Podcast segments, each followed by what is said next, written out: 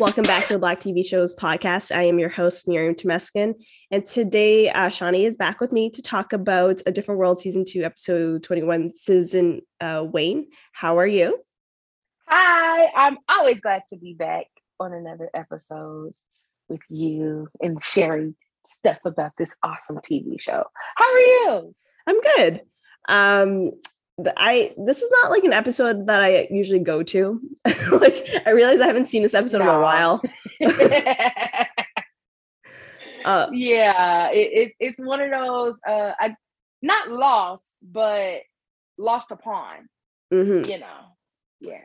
And unfortunately, this episode was written by two white guys. So it's just mm. this whole thing was uh I don't know. I just it wasn't mm. for me. Um and yeah, so this episode was directed by Debbie Allen. Uh, of course, this was uh, this aired April uh, twenty seventh, nineteen eighty nine. And uh, in this episode, uh, Ron claims that Dwayne has Jesse Jackson endorse for the student government uh, president. Um, yeah. So we, we got to clarify since we talked about it last episode. So in this episode, this is when Freddie turns 18. For yes, I, I was about to apologize to the listeners I I deeply apologize. Um, this is when Freddie turns 18, literally in this episode. Um, maybe I was just uh, too thirsty for her to hurry up and turn 18 because 17 year old Freddie is low key annoying. But also, I watched this show too much and everything starts to run together on me. So charge it to my head and not my heart. This is weird. So this episode aired April 27th. So that means her 18th birthday was like basically like she technically is supposed to come in the following year. Like she should be right now in high school if her birthday is in right, April. Right. I believe that she skipped a grade. Okay. Either she skipped a grade, graduated early, whatever the case was. Um, I think that's what happened because, like, even for her to be 17, she was still pretty much uh, academically advanced. Mm-hmm. Um, I can imagine that. Well, they don't say it, but I can imagine that she was at Hillman, maybe on some form of a scholarship. Um, because how could you not? yeah. as, as smart as you are. Um, but yeah, I, I've always wondered that. But there are also people who graduate high school at the age of 17. Mm-hmm. Um, even like when I graduated, at least half of my class had just turned 17 or they were like 17 and hadn't turned 18 yet. Um but that's because of like at least uh within the chicago school system i'm not sure about the state of illinois but within the chicago school system i know that there's a deadline for your birthday and uh, or at least it was and that determined when you would start school. So for me, my birthday is in November, and the cutoff date or the deadline date was September 1st. So I didn't start like formative. So I graduated kindergarten in 1999. Um, but had my birthday been like at in June maybe, then I probably would have been class of 98. Just because of how they operated like that. Not really sure why they operated like that. I don't know um, what the thinking behind that is, was. I, I'm, I'm sure there's some level of psychology involved in it. And I didn't take psychology because I value my brain a little bit and my time for studying. And I just knew I was going to fail that class, so I didn't take it. Um, but yeah, I, I think that that's what the basis of it is. So yeah, Freddie could have been a part of that. Mm-hmm. Um, so yeah, so it's we're celebrating her birthday, and you know, um, this whole episode basically, Jaleesa and Kim are trying to figure out what is a good present for her uh, mm-hmm. birthday. Um, and it just seems like every time they get something for her, she's already bought it or done it. Yeah. I'm like, well, like this is all in the course of a day. I'm like, how is she buying the same book? How does she already uh like get her uh, registration for voting? Like it's just it, it was it was it was almost like well, not even almost. Freddie was always one step ahead. Yeah. You know, um, even though now some things were kind of predictable, like when Kim bought the book on Zora, Zora Neale Hurston, you could have guessed that Freddie would have gotten that book for herself. Yeah. But you I could have guessed that she would have known that that book existed. But if I if I know my birthday is coming up, I kind of just don't buy anything until after my birthday, just in case exactly. if if someone buys it for me, you know. Right, in case somebody buys it for you, or even better, in case somebody give you some money.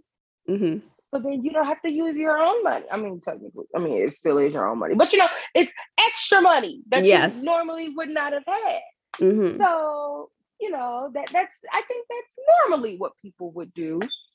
Um, but you know, Freddie, she can be a little helter skelter when she wants to be. Um, and for those who don't know what helter skelter means, basically just means all over the place. Um, yeah, you know, because again, 17 year old on campus, she think everybody grown. She learns that they're not. Mm-hmm. So yeah. Yeah. So the main uh, storyline is basically, you know, Jesse Jackson is on campus, but we, at first we don't know if, if, if it's actually like we don't know anything about him. We just know that a Jackson is coming for the assembly. Right. Um, but we don't know which Jackson here. And so everyone, so Freddie is on who saw this uh, note that says hold the press release until uh, Jackson uh, is confirmed. And so all of a sudden, Freddie thinks that the the Jackson Five is gonna reunite, and uh, I was like, what? and then um, and then I was so confused because Kim was like saying Michael retired, but I don't understand. He's never retired. He's always been performing.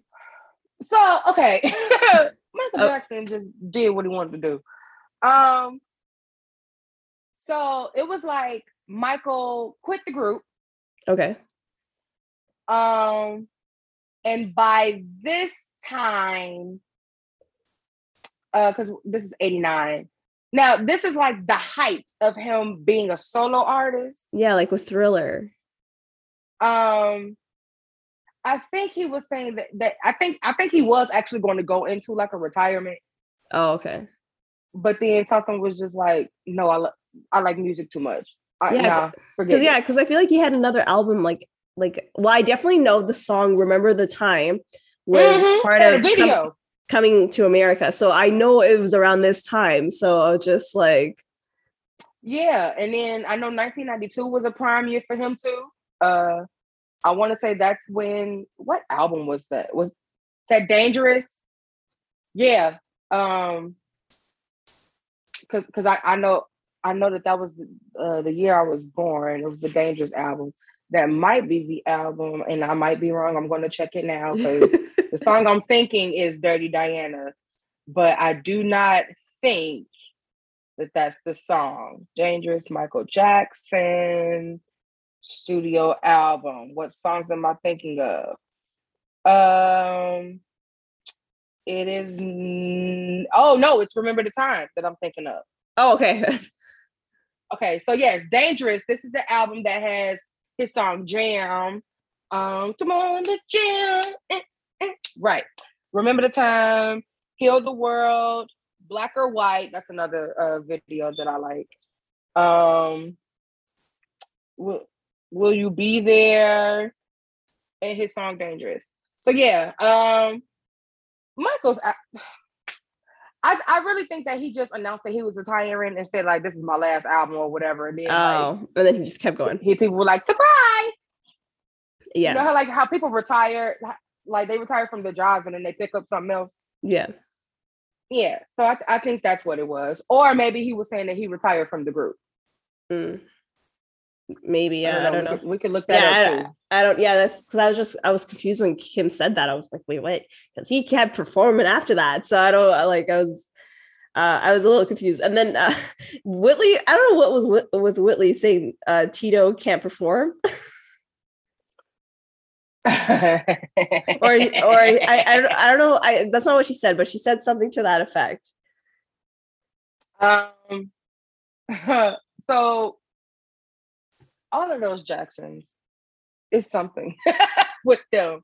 Like, you know, Mike Michael was he basically became the group. Mm. Um Tito. Tito tried to keep up a career, a solo career on his own. Oh, yeah. Um, I don't know much about him, so I wouldn't know. Yeah, he's the one that kept the Jheri curl the longest, I believe. Mm. Um, Jermaine, who now looks a fool. Um, he he had a good a good career, a good solo career. He was fine when he was younger. Randy, not really sure what's going on with him. Or Jackie. I just know Jackie. Jackie was the one that played the uh the guitar. And Bumper Robinson, who later plays Dorian, mm-hmm. played Jackie in in one of the movies. Uh oh. the the Jackson's All American. Okay, so I just I, like I just wanted movies. I just wanted to see what exactly what uh Whitley said. So Whitley said Tito has no business getting back on that stage. That's what she said. Yeah, he probably look a fool on stage. you know, because again, like I, I, don't think people really paid attention to to the Jackson after a while. I think people were buying the tickets for Michael.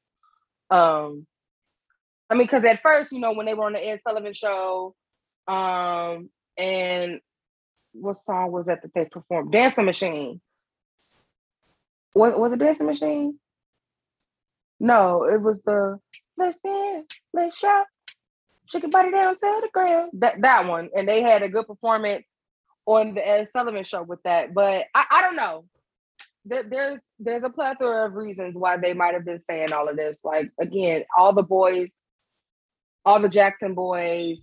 I mean, they were to die for, but Michael was the one to sacrifice for.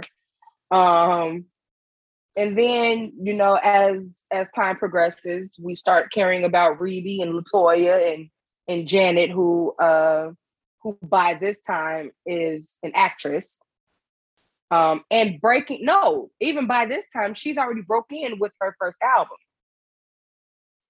because what was what was her first album? Let's look look was that up. Rhythm Nation. I don't know. I don't. I'm not like a big fan of hers, but I I, I know some of her songs and it and it could have been first. But I so what's crazy is Ron was like, oh well, if it's not the Jackson Five, it's Latoya, and I'm like, I was just like, why? Only the men care about Latoya. okay, like, was she? What did she do uh, for a career? I really don't know. Nothing. She was related to the boys, and they and every man was just in love with how she looked. Oh, really? I didn't know that. Yeah, she was just beautiful. Um, so Janet had a a self-titled album. Of course she did. Uh, for her first album. And it released in 82. Okay. So let's see. Her second album, Dream Street. That was 84. Then so so then this third album has to either be Control or Rhythm Nation. And I want. I don't know why. I watched her documentary earlier. I watched her documentary earlier this year. I don't know how I forgot all of this stuff. That's what I missed. So, did it come on Netflix? What? No, it's it's on Lifetime. Just go on Lifetime and it's on there. Lifetime, bet. Okay, yeah. cool. So yeah, this third album was Control, and that came out in '86.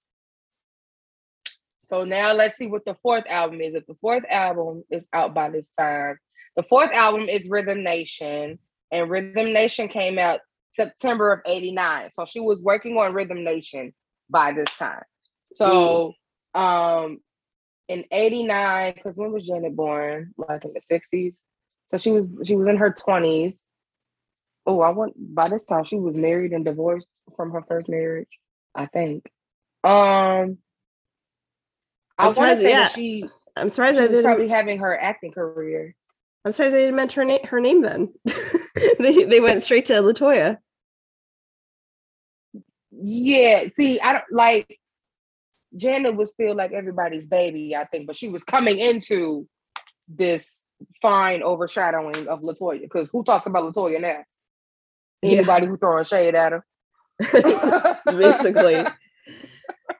so um so Freddie's happy that you know uh, the Jacksons are going to reunite on her 18th birthday weekend, um, mm-hmm. uh, even though that's not going to happen. And uh, so uh, we cut to um, oh yeah, and I forgot. So Dwayne and I, if I'm saying her name right, Teresa is running for student body uh, president, mm-hmm. but like Dwayne's having a hard time. He's like. He, like he cannot get anybody's attention. Everyone is wanting Teresa uh, as president because she'll have more parties and like it'll be a better time. Uh, but and Dwayne is that they care about. Yeah, it's the me generation, as what Dwayne would say. Um, uh-huh. And I feel like that's more now than it is in the 80s. you know, I was when he said I low key felt triggered because I was just like, yikes. Cool. Imagine how, how it would be today. Like, and and I thought about it too, like this this generation of people that he's talking about are basically the parents to our generation. Yeah. And and the, to a few of us, a few of those under us. Yeah. So I'm like, dang, if, if if y'all felt like y'all were the me generation, I I just know that y'all got to be furious now. Yeah, you're raising the me generation now. Man. and you got to be like, well, what where did I go wrong? What did I do? Mm-hmm.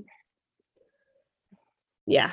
And so um like Dwayne is really just down about this, but at this time, um, Freddie, or sorry, not Freddie, Colonel Taylor is asking uh, Dwayne to um, watch, is basically open the door to the cleaners because they they're gonna shampoo the the rug. And mm-hmm. uh, that was just random to me. I was just like, what? yeah, I, I said the same thing. And then I thought about it like, well, he did date Suzanne.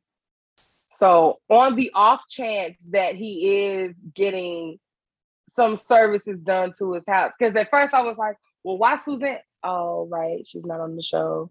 Terrence hasn't been introduced yet well, I guess the man does live alone. He can't ask Mr. Gaines to come over there. Uh, he's not going to ask ask Velma. Lettie lives on campus, so I get it. Yeah, as as someone who doesn't have a class and somebody who is trustworthy. All right, like this this shows because you know their rapport continues to show up throughout the rest of the show, and so I I think this this is one of the uh one of the points in the show that that just shows the strength of the rapport. Mm-hmm. Because once I learned that that was a blanket statement, and once I learned that he was basically speaking in code and wasn't trying to say anything, then I was just like, "Oh yeah, Colonel, that's your guy. You like him." Mm-hmm.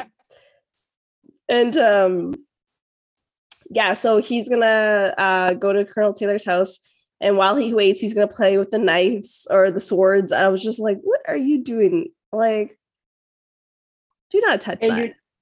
And I was just like, I, was just like, just like a kid, always going to somebody's house touching stuff.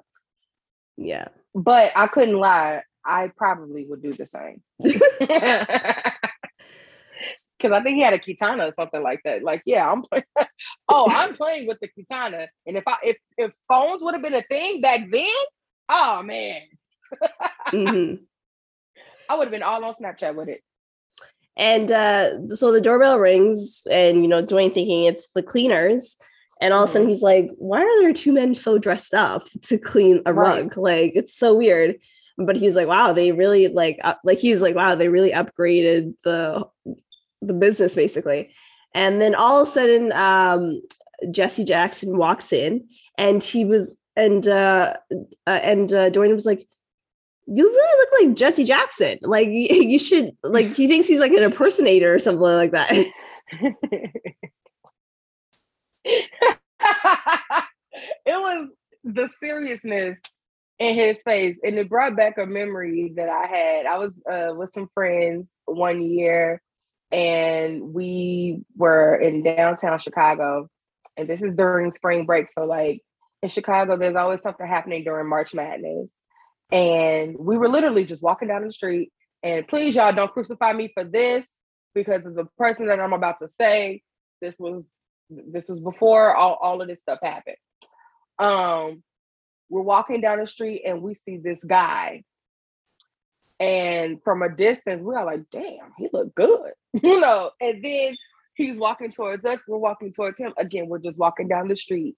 And and I'm looking at him and I'm like, he looked familiar. But I didn't say anything.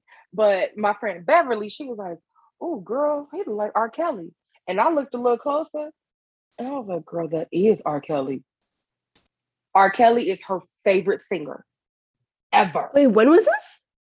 This was like 2012. Oh, okay. 13. Either 2012 or 2013. And I'm, okay. I'm going to go for 2012. Um, and and I was like, girl, that is R. Kelly. So now both of them, uh, I'm not gonna mention the other girl because we ain't friends with her no more.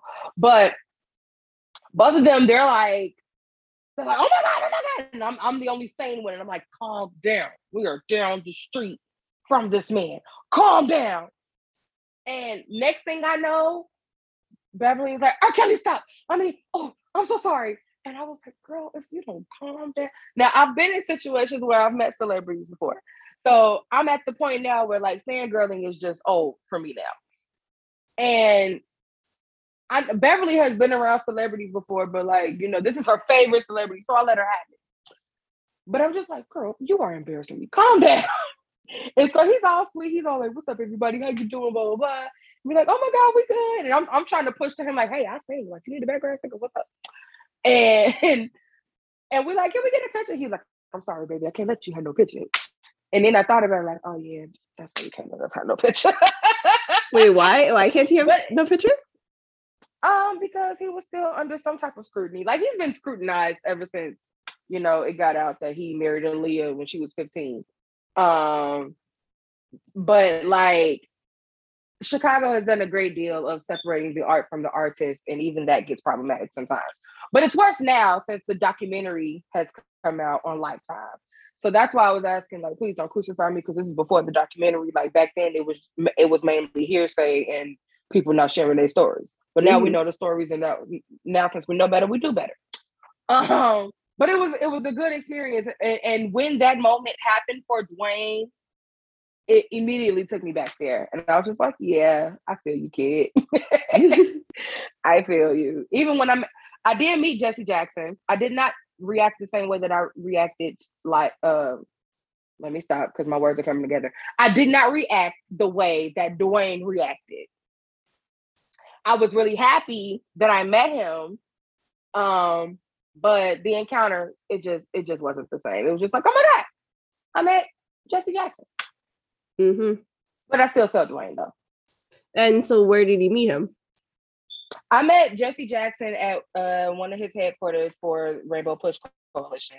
Um, they the building that they operate out of, it, I think they either share it with a church or it is a church, and they just use it as a meeting place. But I was I was about 17 when I met Jesse Jackson, and I met his son. Um, and you know, I got to talk talk to them a little bit by just saying like, "Wow, you know, it's an honor to meet you, and I'm proud of the work that you've done over the years, and like the fact that you walked, that you marched with Dr. King, and that you were friends with him, and, and I'm standing in your presence. This is amazing. I'm humbled. And then I met uh, Jackson Sr. by himself um, again at a football game that, that Chicago has every year called the Chicago City Classic. Um, it's when two HBCU football teams come head to head and they play against each other, you know, regular friendly football game. And then there's a battle of the bands that happens, and there's a competition with that. It's just big fun with the wretched. So, um, but at the time that that I met this, uh, or at the time that I saw Jesse Jackson Sr. by himself, this is around about the time, or around about after the time that he said that he wanted to castrate Obama. So Chicago wasn't really feeling him, and he felt a little embarrassed, um, even being around people. So like, you know, of course, I couldn't press that because you are my granddad. But you know, I'm I'm sure he felt a little awkward. He he didn't allow pictures, but he did allow hugs and handshakes. So I was glad for that too. What's with all these people not allowing photos? You know, I think it's a celebrity thing. Now, see, R. Kelly, I, I knew like he he didn't want nothing that to that could be used against him later, and I'm glad we didn't take that picture because I can only imagine somebody finding that picture of, of floating around the internet, and then now next thing I know, my face is on Lifetime, and they ain't ran me no check. So uh, I, I understood that Jesse Jackson, I think he was just embarrassed at the time, and you, you never know what people are gonna do with with your face, with your pictures, whatever. So I believe he was just being cautious because I mean, while he is living of the uh era of technology, he's not in it. You know what I mean? Yeah.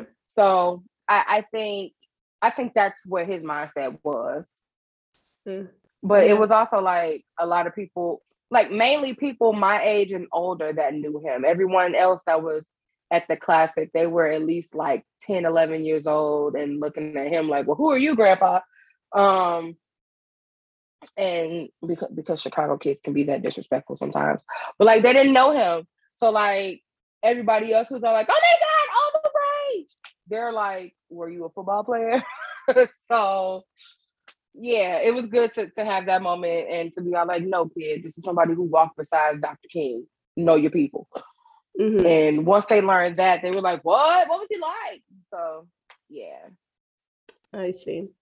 Um, so yeah, so Jesse Jackson walks in, like, and Dwayne's freaking out, and she, he's like, "You're you're J- Jesse Jackson Jackson that's uh was part of the Rainbow Coalition.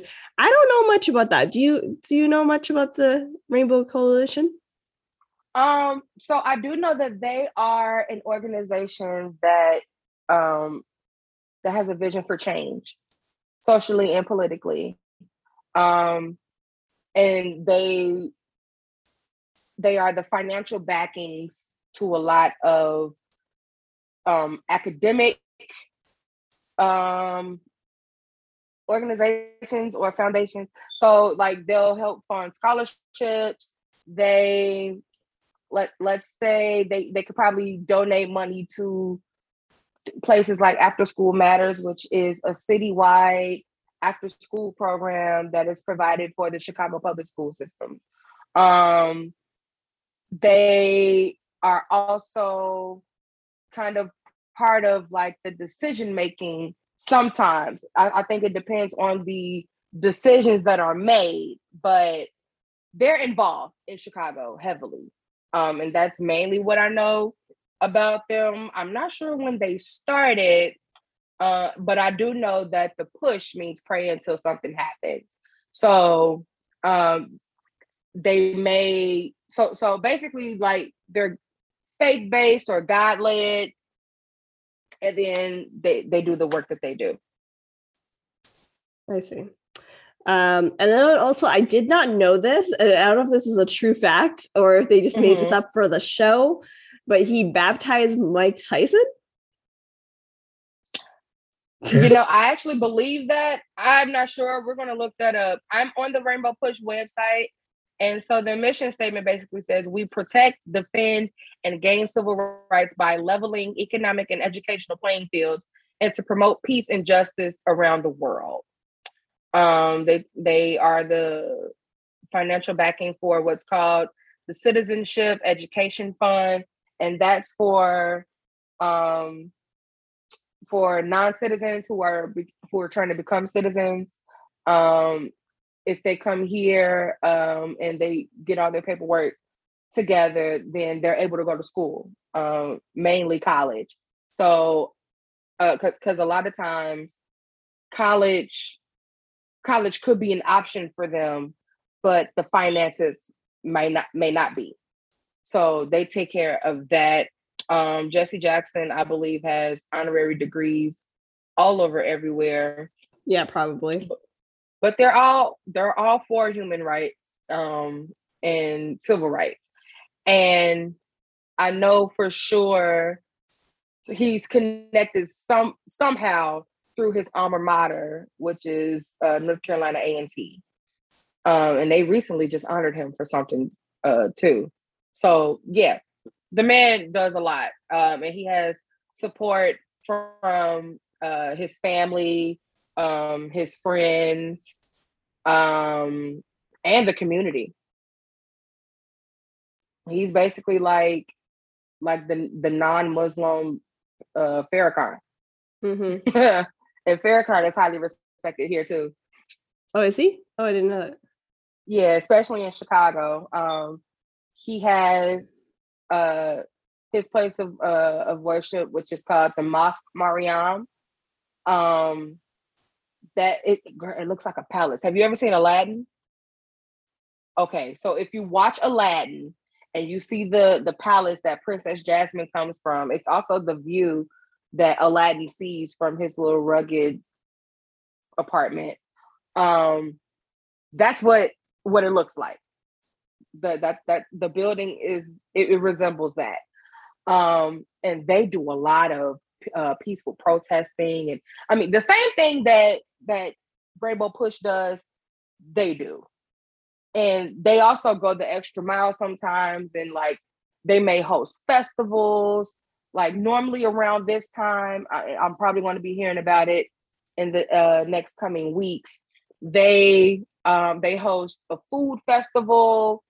Um, I forgot what they called it. it oh, it was like uh, we had like a black restaurant week, and in their park- parking lot, they had basically like a pop up shop, and people were able to go by and visit uh, different restaurants, learning where they are, learning the type of food that they had.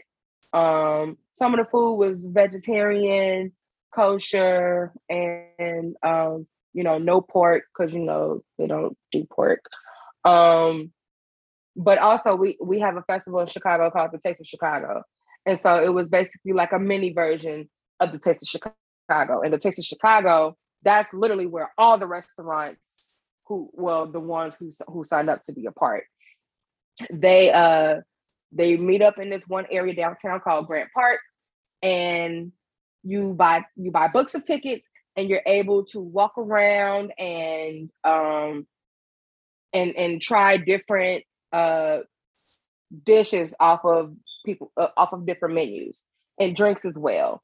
And it's just one good fun time. There's concerts that happen during that time. And so what what Farrakhan was hosting at the mosque it was a, a very downscaled version of it but it was equally as fun. Like people were coming from all over everywhere. And from that erupted something called the black mall.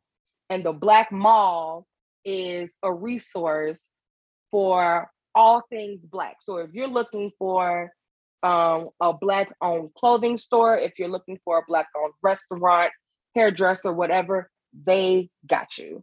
Um, and it's also something called Black Foodie Finder, where you can find um, any black owned restaurant within, I, I think, the furthest between like one and 25 miles. Now, Black Foodie Finder might be something that can be used nationally or around the world but I do know that uh, what happened at the mosque, it was, it had some form of involvement there. I see. So yeah, so he's had this Rainbow Coalition like forever. It seems like since they were t- mentioned mm-hmm. it on the mm-hmm. episode, and then also the fact uh, you were gonna search up the baptism of Mike Tyson. Like I just, uh, I don't know. Like, is this like legit? Like this doesn't sound right yeah, I know, let let's do that because I don't think I've ever heard of Mike Tyson being baptized. Um by him, yeah. Yeah, let let's see. It happened in 1988. And yes, he was baptized by the Reverend Jesse Jackson. What? uh huh. They have it in the New York Times, girl. Okay. When was this? You said 1988? 1988. So he's an adult. Yes. Um. So November 28th, 1988. Mike Tyson, the heavyweight champion, was baptized today in a ceremony attended by Reverend Jesse Jackson, the boxing promoter Don King, and a crowd of about 700 people at a Baptist church on Cleveland's east side. Wow. Huh. I didn't really think this is a true fact. The more you know. wow, I'm just as astonished as you are. yeah. I thought now they were that making. makes me want to ask people on Facebook, do y'all remember Mike Tyson being baptized? well, like I just really thought they made that up. I did too. I did too, because because at the moment I was like, this is pretty outlandish for y'all to be coming up with. Like, you yeah. couldn't just say that the man walked beside Dr. King. Like, yeah. It just. wow, well, good for you, Mike Tyson. Mm-hmm. good for the both of y'all. So yeah, so and also Dwayne voted for Jesse uh, when he uh, was uh, running running for he was running for president, right? But he never he never went far enough to make it to the Demo- uh, I think it, yeah, I, I think I think he got past all the pre- preliminaries, and then I think he dropped out of the race. oh oh because he thought he wasn't gonna win, just like Dwayne was ab- about to drop out because he didn't think he was gonna win. I, I I guess let let's see the president campaign of eighty four. He is the second African American after Shirley Chisholm, Chisholm to run for a political office. Um, and then it says, oh, so he he ran twice. He, He ran. did? He ran for the pre- for president in eighty four and in eighty eight. So Oh. wow. So if if this is eighty nine, and Dwayne is yeah, so he just is he, a voted. sophomore. Yeah, he's yeah, you'd be 19 right now, right? Or at least 20. Right, that's what I'm thinking. So, So 84, he was in high school and he couldn't vote yet. but the 88 he could. Right. And so that's why he was so excited. He ran for president. I voted for you. I work for you. Got it, Dwayne. Got you. hmm Okay. So he um the 88 race was more success was was the more successful of the two attempts, with him briefly taking first place in the delegate race after a strong showing in the 12 state Super Tuesday primaries. So basically, he won the primaries, um, and he was endorsed by the Democrats of America, um, including uh, Bernie Sanders, who Oh. was, yeah, he was right at the time. He was the mayor of Burlington, Vermont. Um, and I'm trying to see where it said or or the reason why um he did not uh when okay let's say let's see the 88 decision jackson's strong showing in the 84 primaries placed him in a healthy position for the Demo- democratic nomination contest when he made his formal announcement in october of 87 a gallup national poll of democratic voters placed him first among likely uh candidates with 19% support okay uh, his campaign, however, his campaign was still considered a challenge to much of the Democratic establishment and even many prominent African American Democrats who were part of that establishment. Following the 84 election, in which Ronald Reagan had won, a group of Democratic politicians formed the Democratic Leadership Council as an organization to steer the party toward a more centrist and business friendly economic agenda. Um, let's see. He was an, uh, according to NBC News, Jackson was was an unabashed liberal, often at odds with the DLC. Um, okay, so that sounds like maybe they they were uh bumping heads, maybe. Um, That year, 19 that year, George George Bush, the first one, the first George Bush. Daddy Well, Bush, What is his name? George is it George H. Bush or George he's W? Oh, H. W. Bush. Yeah, so Mhm. he he won that election. In 80, 88. Yeah, So that's what it was. but I don't know. votes. But I don't know who But was. HW, I think, was uh he was Republican. Yeah, that's what I'm saying. Like, who was the Democrat of that year? Let's see. Oh, I think he might have put his foot in his mouth Oh, did he? because he spoke out against um abortion.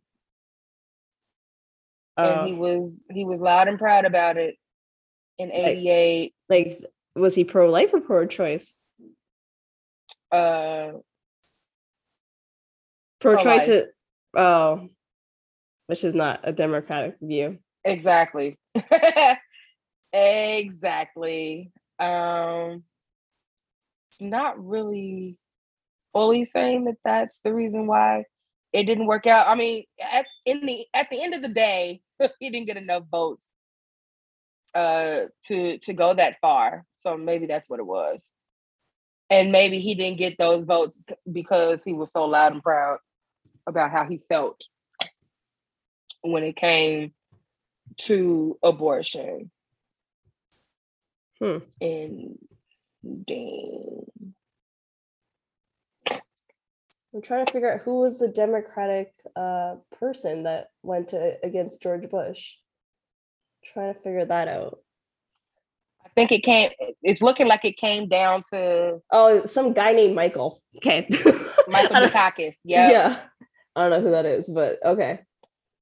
Yeah, I don't know because like dude looks like totally different people, but um, it it it looks like he didn't get enough votes out of a state, hmm and and I'm thinking it's the state of Massachusetts, which is where Dukakis came from. Oh, I see. and yeah so so maybe it came down because you, you know how like oh no you don't know because you're not part of our government okay um so normally when it comes to an election um the votes if they always and i mean always comes down to either california texas or florida they are always the deciding factors. They are always the ones that hold us up. I'm not sure why.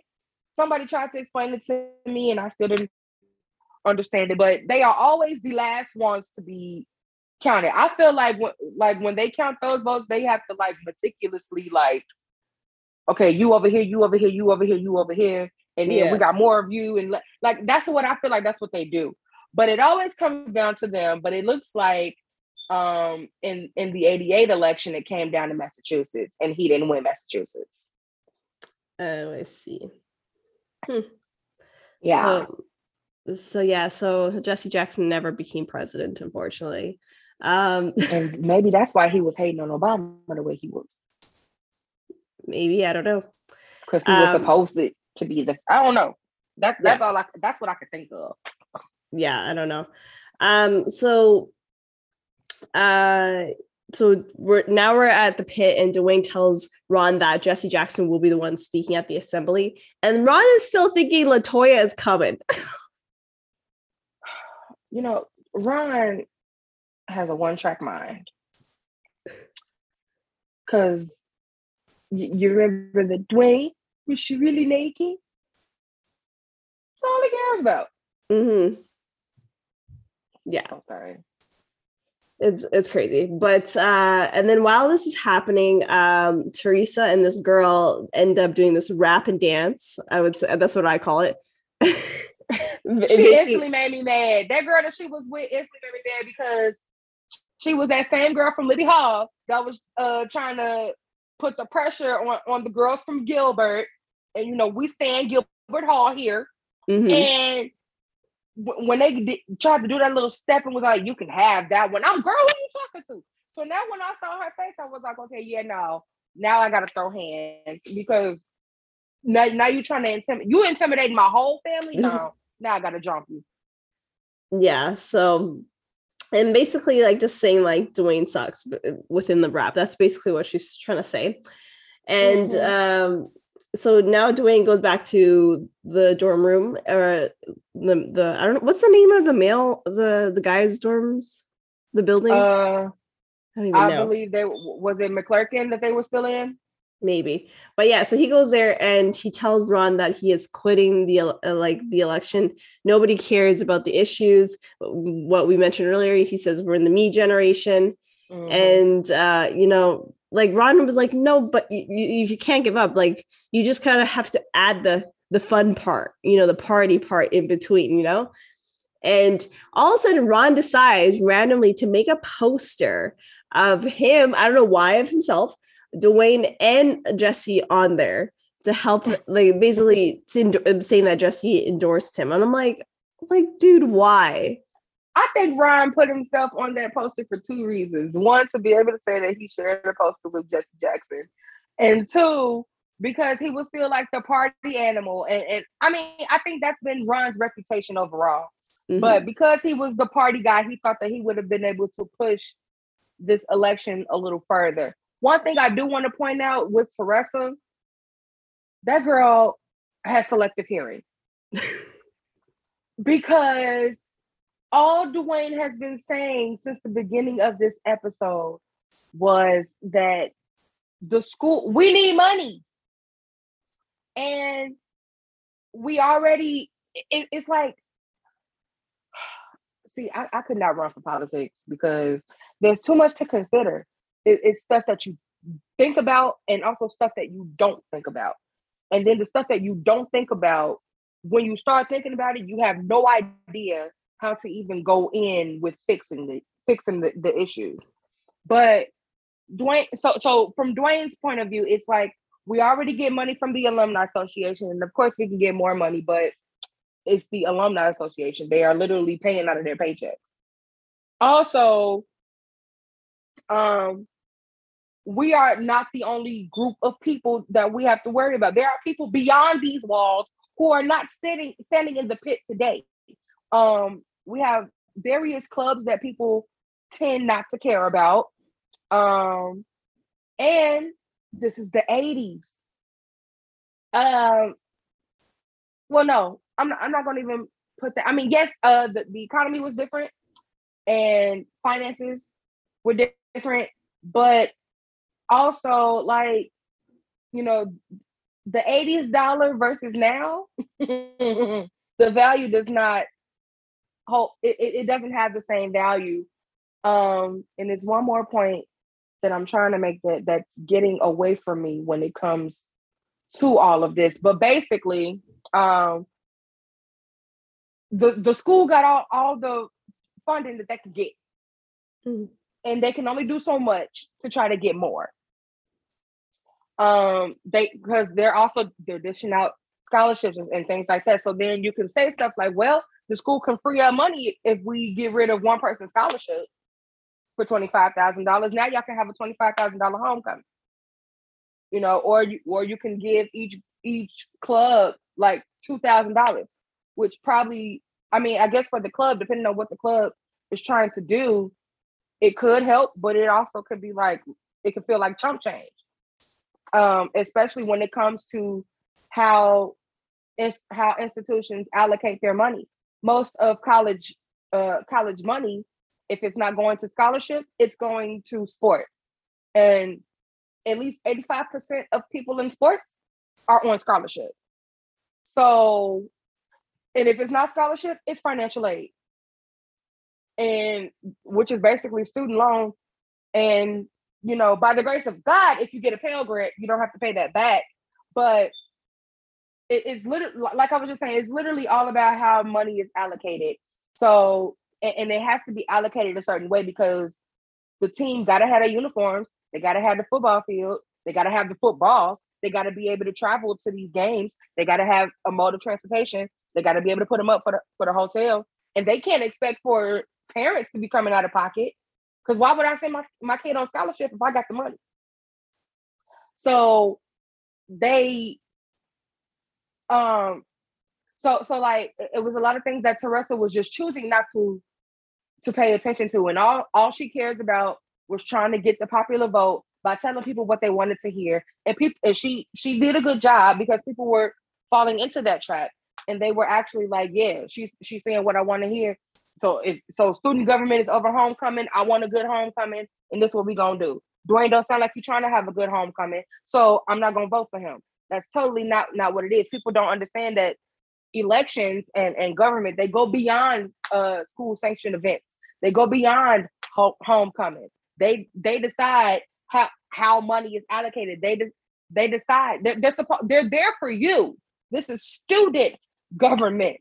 They are fighting for you. So yes, we can fight to have to have a good homecoming, but also we need for people to still be able to come back to school.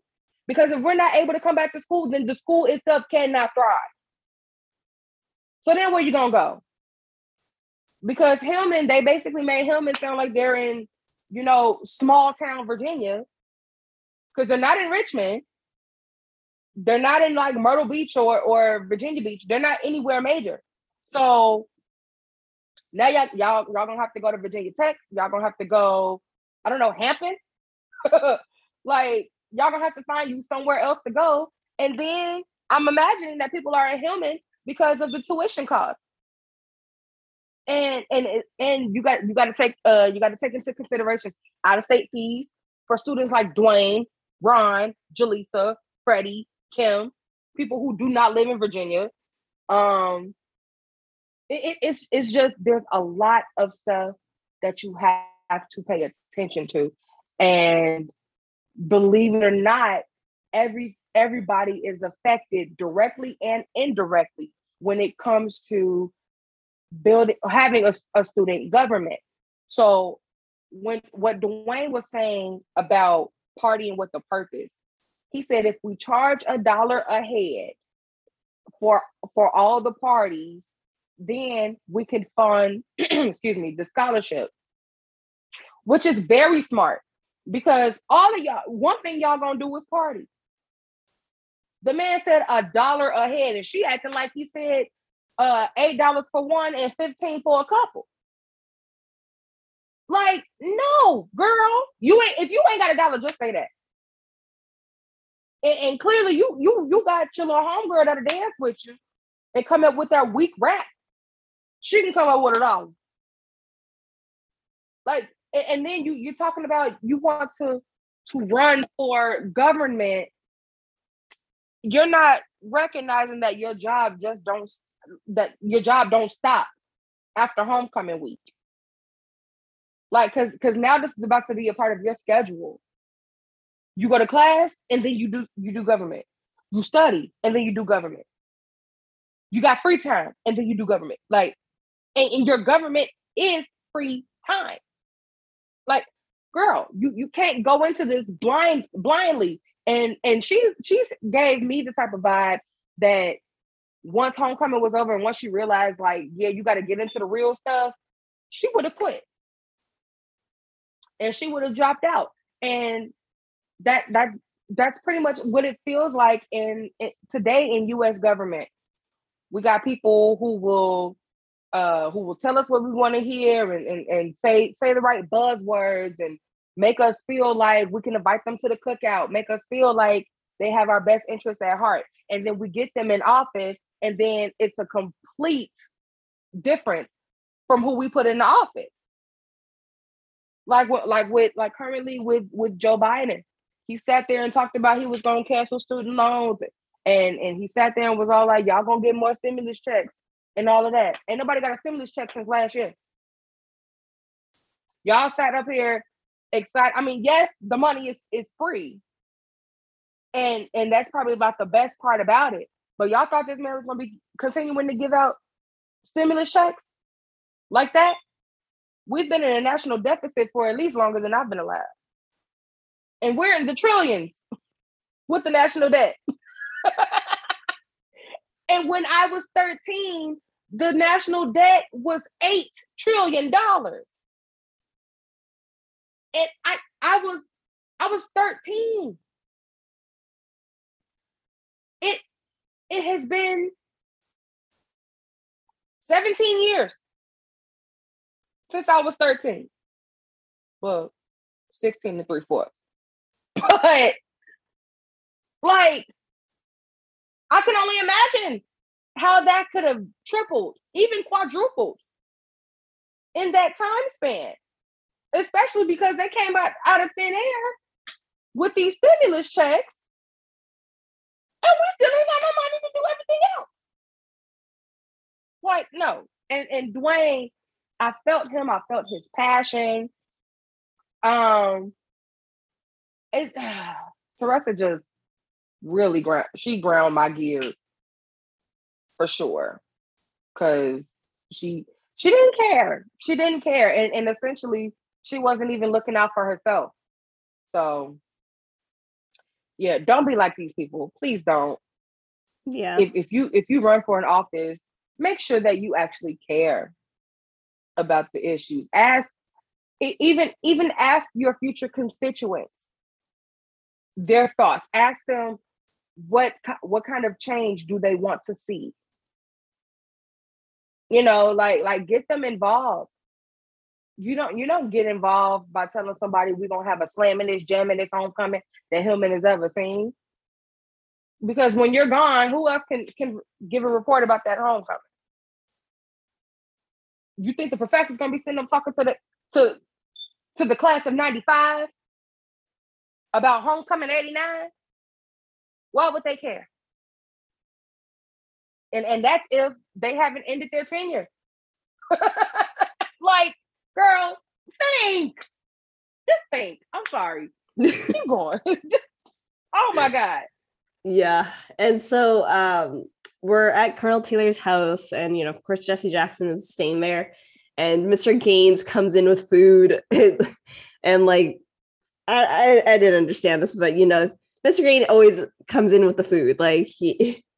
Yeah, and, but it's also um uh a southern custom, um, for the most part. When, when if you visit somebody, you bring something, um, and normally somebody of this caliber um you would normally have them over for dinner Mhm. but you know mr gaines being mr gaines like you just said you know he would have brought food just because food exists. Mhm. so uh yeah i think i think it was a mixture of of being customary and also being a fan. Yeah. And so then uh you know he, he was like i want a photo with uh with you. And so they take a photo and it was weird. I noticed that like uh jesse puts his hand over his bald head. Did you Yeah, not notice he kept talking. Yeah i did. He was trying to he was trying to do anything he could to just make him smile because uh he got into the, this whole tangent about him and Velma meeting Billy Eckstine and and how Velma was talking his ear off, much like what he's doing to Jesse Jackson. Yeah. and Jesse is telling him like, "Come on, take the picture. Yeah, come on, come on, come on." and oh uh, my goodness. and so they uh so mr gaines leaves but then all of a sudden dwayne comes and uh he came to apologize over the poster uh the one that has jesse's face on it. And uh dwayne says that he is dropping out and he will make sure that no one uh, everyone knows that you weren't weren't part of this.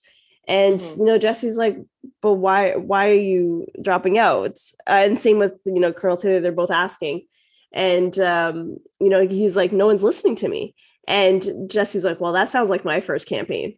Like when he, when he was in college um Mhm. which makes sense because it's your first one like um i remember in school so i never i never like ran for anything but um my friends did and it, it's a lot to campaign like it's like the like to like you ha- like back i guess we were still in, i went to school this is probably 2015 2016 my friend she she was actually running as an independent not part of uh any group so Mhm.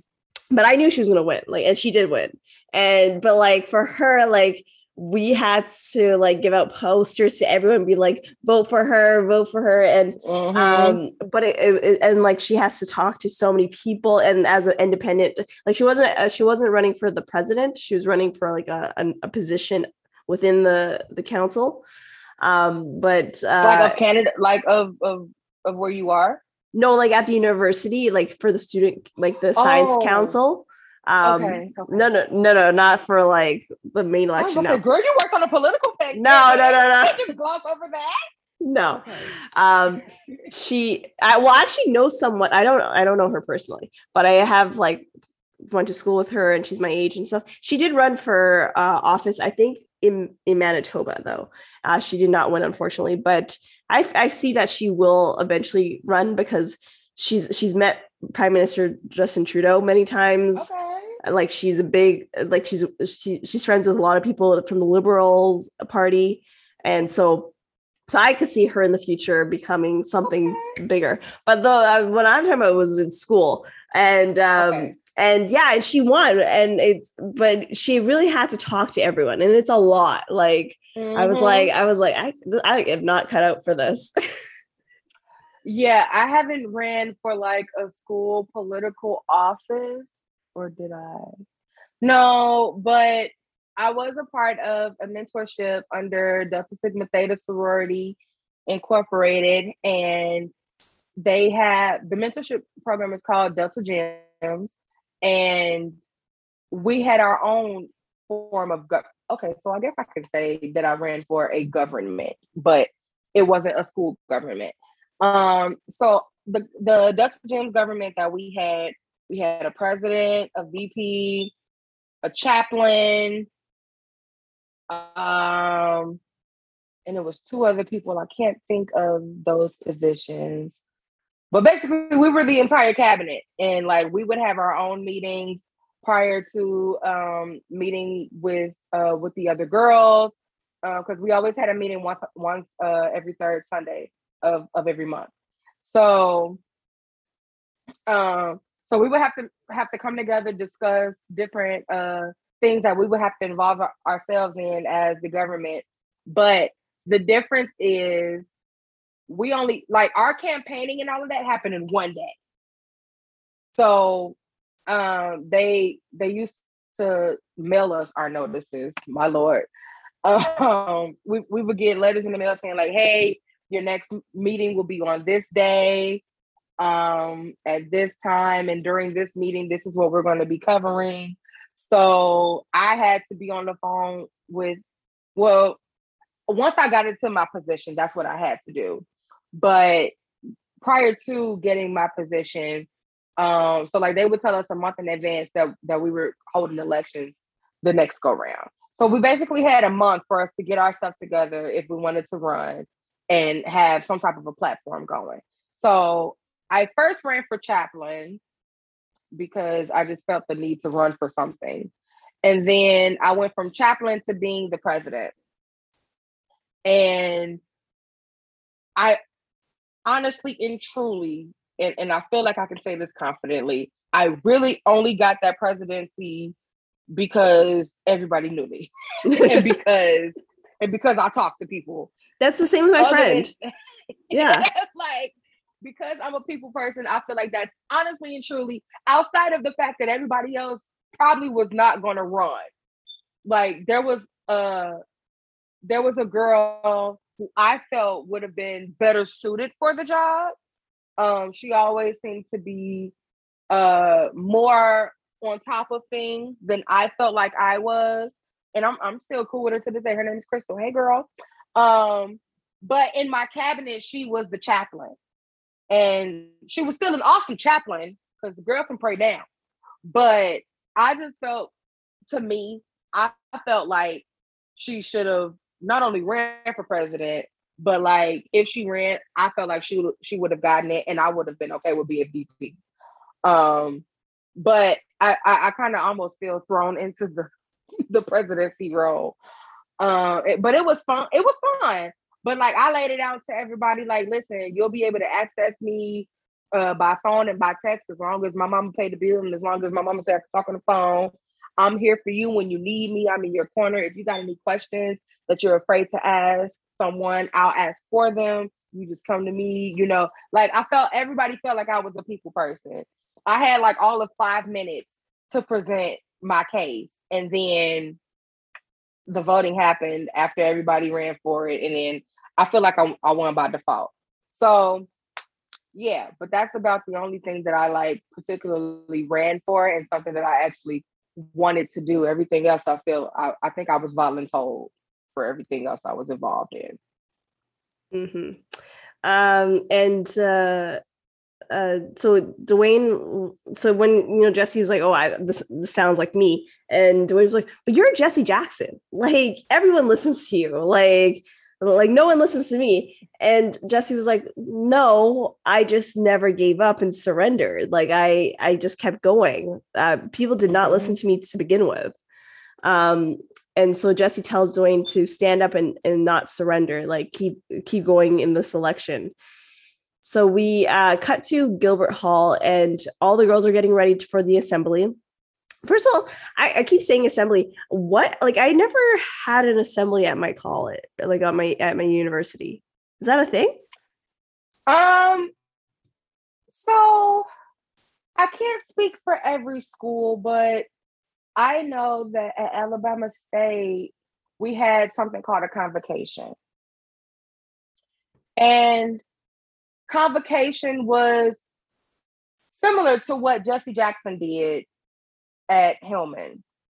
Um, they had different convocations that covered different things, and uh, for for this one particular class, I would be able to get extra credit to uh to go to convocation. So like the teacher, the professor will make a deal with us, like um, I'll let y'all miss class on this day, but you got to go to convocation and answer five questions, and, and you'll get the credit. So that's what I was doing because anything that could where I can stay in my room, I'm down for. but uh see, when I hear the word assembly, I think of elementary school. Same. And I think of, you know, saying the Pledge of Allegiance and, you know, I don't know, what school play is about to be put on or um you know, maybe it's Black History Month and and there's a, a like a Know Your Heritage competition going on or something like that. But like, yeah, when they called this an assembly, I I too was a little confused. So I guess convocation would be the equivalent. Mm, I don't know. Um, because because when I was in college, it wasn't really defined as an assembly. Anything mm-hmm. that was defined would be like a mixer, which was a party, um, or they would just put it all over campus like somebody's coming and they're they're speeching, speeching, speaking, um, or making a speech at some building on the campus. One year, Phylicia Rashad came, um, and another year, somebody who was prominent with the uh or somebody who was a part of the um Montgomery bus boycott and um the March on Selma they they came and they spoke but it it they didn't say like there's an assembly or there's a convocation. They just said meet in this building at in this room at this time on this date. So I don't know. Maybe, maybe that's a question we can pose to to the listeners on on Instagram. Did you all have assemblies in college? Mm-hmm. Because I did not. Of course, we had uh, people that came to speak about certain topics, but it wasn't for the whole school to come. Like, it was like if you feel like you want to come, you can come, kind of thing. It wasn't. It wasn't a, or, like a whole university organized this event, right? So it was weird. Um, and uh, so yeah, so the ladies are getting ready to go, and Lettie was like, "Do not embarrass yourself or me." But then she ends up embarrassing herself by like not able to talk straight with Jesse Jackson. uh huh. Like, yeah, I just I was I I don't like the that where she's the one who told people not to embarrass themselves, and then she's the one who embarrasses herself. Literally, like it's just I don't can't understand. stand contradiction. Can't stand it. Yeah, and so we're now at the assembly, and this is when I really did not write down anything about this, but because it's just Jesse Jackson talking. Um, and uh, he he mentions Dwayne's campaign without mentioning his name and saying that you know one person can make a difference in this world uh, even though in Dwayne's case he thinks that he can't make a difference because he's just one person. Um, mm. and he says that change usually starts by uh, with a young person that uh, that um, wants to make a difference and that's how change yeah, does start. And he named some some people who were uh who were affected or name named things in in time that took place. So like um it was uh there was a, a young guy by the name of Jimmy Lee Jackson. Um he was protesting for the right to vote and he was 15 years old and he was killed in cold blood. Um and then uh the bombing of the 16th Street uh church uh where the four little girls um were killed. And what's interesting about that, have you heard about the four little, four little girls? No. Okay, um so they there were there were really five. One girl survived. Um I can't remember all of their names. I know one of them, her name was Addie, Addie, another one was Carol. Um, and if you have HBO HBO Max, there is a film that Spike Lee did called Four Little Girls. And um these young girls were just they were friends from church and they all attended the same church. It's called the 16th Street Baptist Church um, in Birmingham, Alabama. It took place on September 15th, 1963. Um, the girls were Addie Mae Collins, Carol Denise McNair, Cynthia Wesley, and Carol Carol Robert uh, Robertson. Those were the girls who were killed. I can't find the name of the fifth girl, but the fifth girl is still living. Um. Oh wait, did I just find her? I think I just found her. Um, her name is Sarah Collins Rudolph. Um, I don't know which she she's a sister of one of these girls, but I don't know uh which sister is hers. But uh she lost her eyesight during uh during the bombing. Um or at least some part of it. Like I guess she could be considered legally blind. Um and she's I know she's upwards of being in her 60s at least. But um somebody bombed the church. Um, and this is all in the wake of uh, black people in the South fighting for the right to vote. Um, and they just I, I don't know like if their bodies were just found amongst the rubble. I don't know if the parents were like, you know, where's my baby? Where's my baby? because I think what was happening was they were on their way to Sunday school or something like that, or they were coming from the the church kitchen to go to Sunday school, something like that. They weren't just lingering around; they were they had a purpose. And then the church was bombed, um, and then uh, the the March on Selma. You know, basically every historic um, event that took place in the '60s in the South had some linking to the right to vote, which um, voter voter inequality is still an issue today. With with the last uh, major election that we had in in the states, in the South, they were doing what they uh, what they named voter suppression. Um, everything that was that could be done to stop them from voting happened. There was like a power outage. Um, the machines were down. They didn't have uh, the cards to manually vote. Um, damn, and I'm talking like you live here. Okay, how how do you all vote? We we just vote. I don't know how like they like, have. Like, do you all go? To, you all go to a, polling place and yes. then Yes. And now, is there like an electronic setup when you walk in, and that's all there is? Or are you mm, able to like write in on we, a card? We, we write on a card, and then you give it to them, and then they put it into an electronic machine that counts. Okay, so we had that too, and we also have the electronic stands.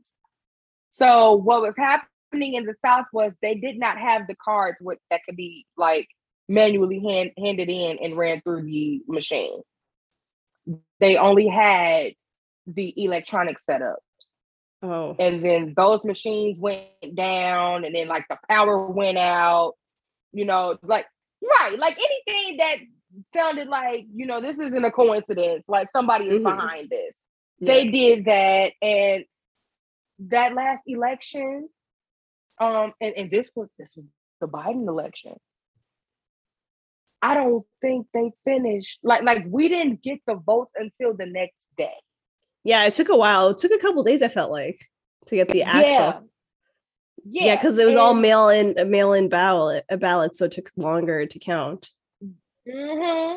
And in at, at least in my lifetime, I've never seen that happen. Mm-hmm.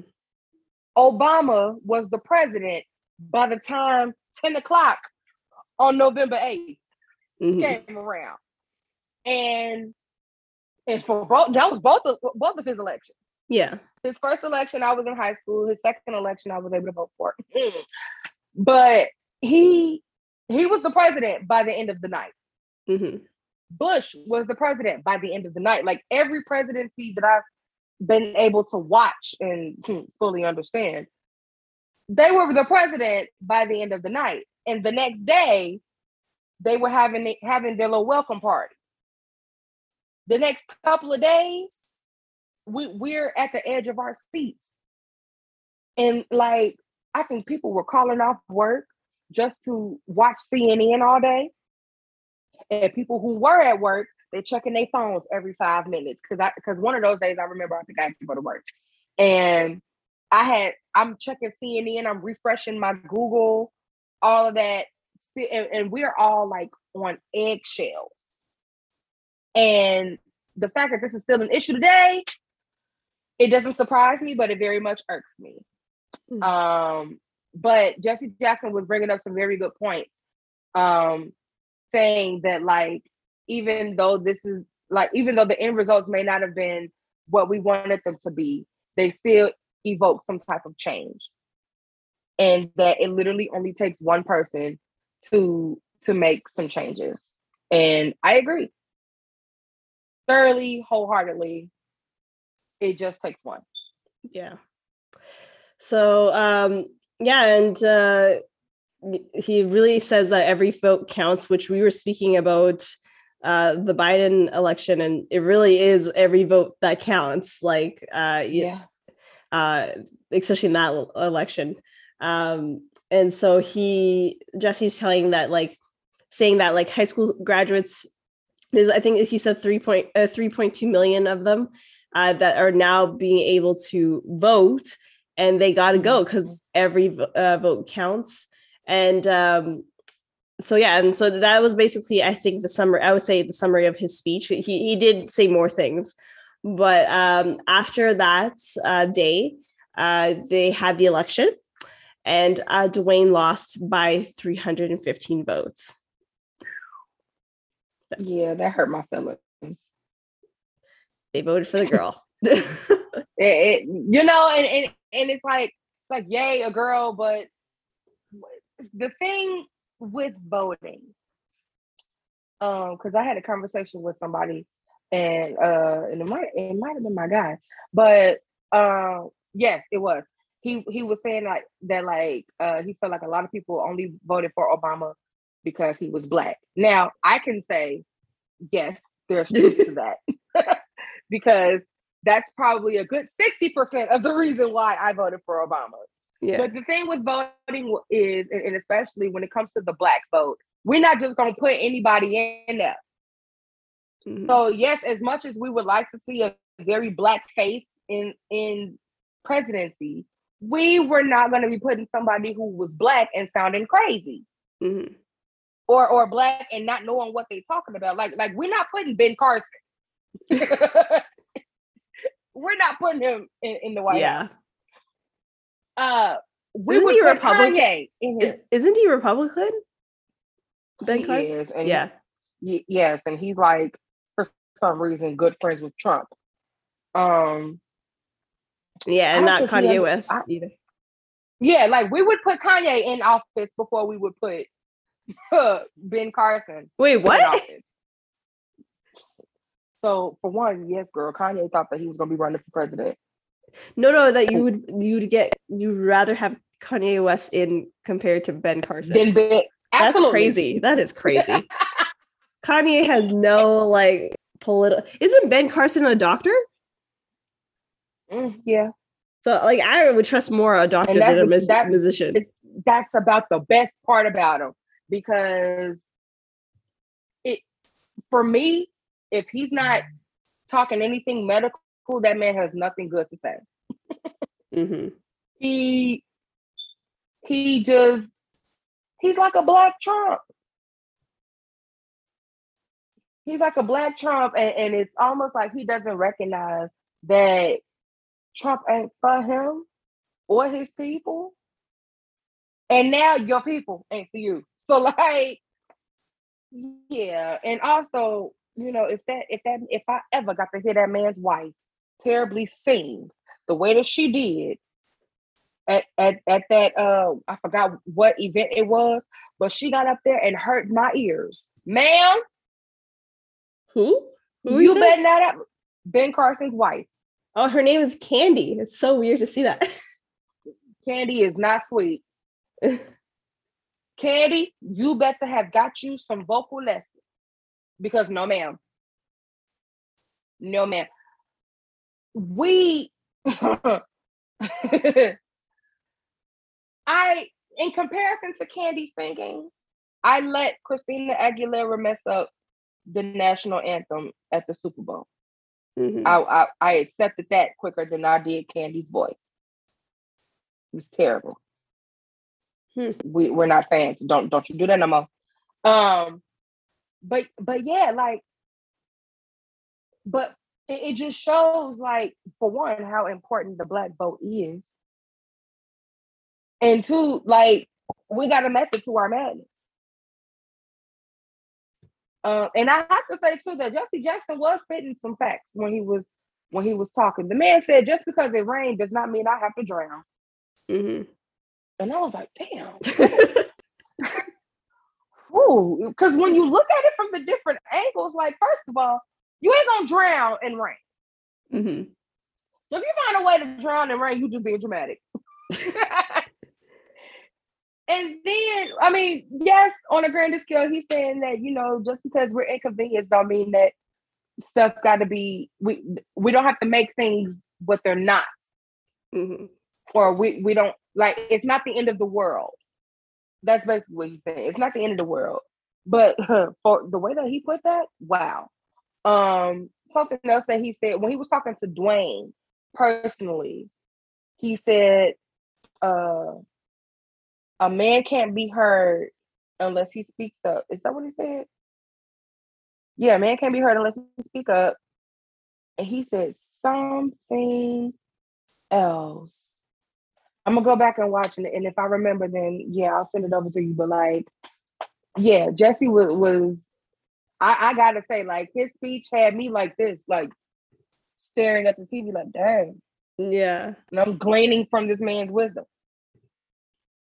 yeah he, he said a lot um during that speech and um so yeah so as i said uh dwayne has lost and um but he's still glad that he went through it um but he still wish he had won himself you know of course right and mm-hmm. um and then this is when we hear the rap for uh, uh freddie's birthday for the voter registration and uh and then of course she's already done it this morning. yep. And then we end the episode right there. And uh, like Kim and Jaleesa are like so over this. And uh, yeah, so we, uh, it looks like you're looking up something, but I'm not sure if you are. You said what? Are you looking up something? I, am just preparing myself just in case I need to. Oh, okay. and so uh, we have so for the guest stars we have of course Jesse Jackson as himself. Mm-hmm. Um, I there's not really much of an acting credit for him because he is a political person, uh, or right. and, and, he's a reverend. Uh, is there anything you have to add about him eh, from his work? Uh, if you don't know about him, just do your research. This man has done so much for the community. He's done more good than harm. Um, again, he he marched with Dr. King.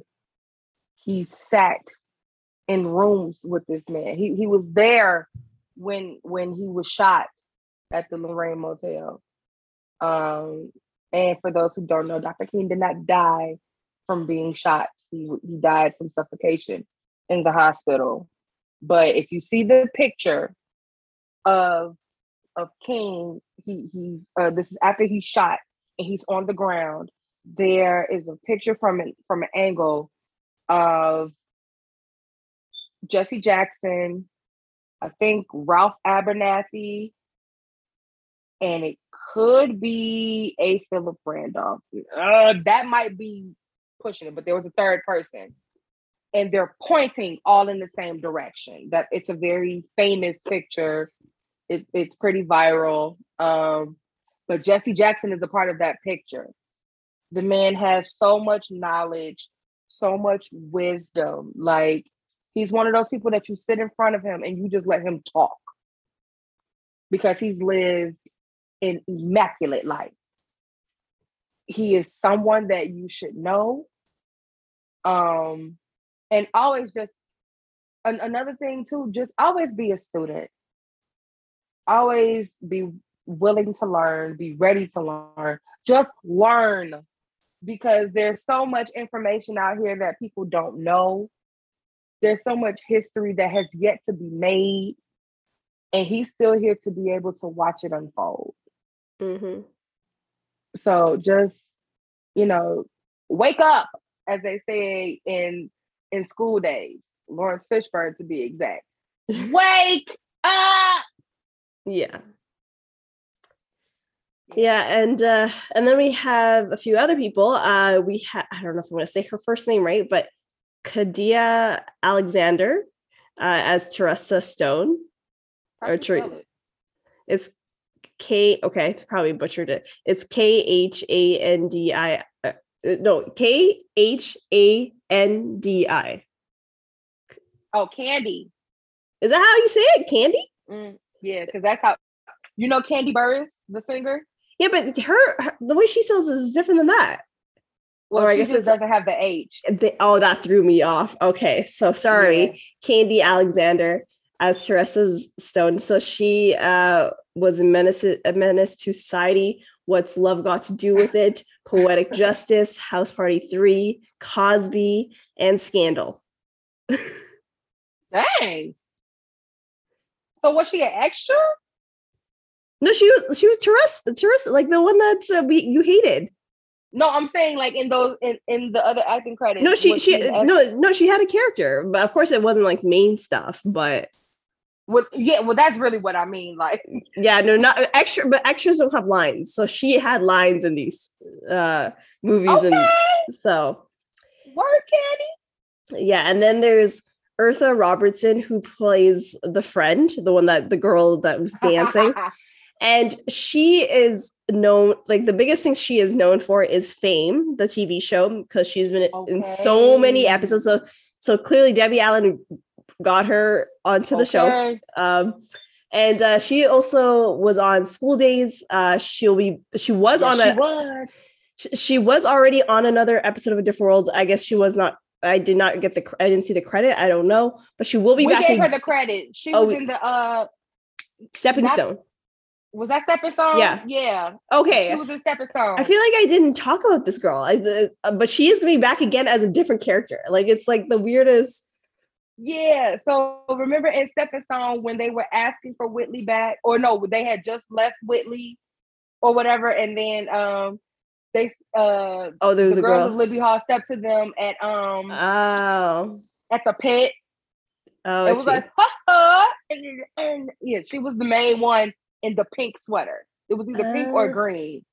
But yeah, that was her. I already forgot about her. I'm, I'm sorry, but, but I'll I'll still list out I'll still list out all the other stuff she's done. The Joseph uh, Josephine Baker story, Malcolm X, okay. What's Love Got to okay. Do with It, the uh, Sinbad show, and uh, you know the what, how do you say it? the infamous uh, non non uh, non Oscar winning movie La La Land. Um, uh, and, infamous, yes. and uh, and she and she was also a choreographer because clearly she's a dancer. Um, in Sister Act Two, what's love got to do with it? Polly oh. uh, coming home.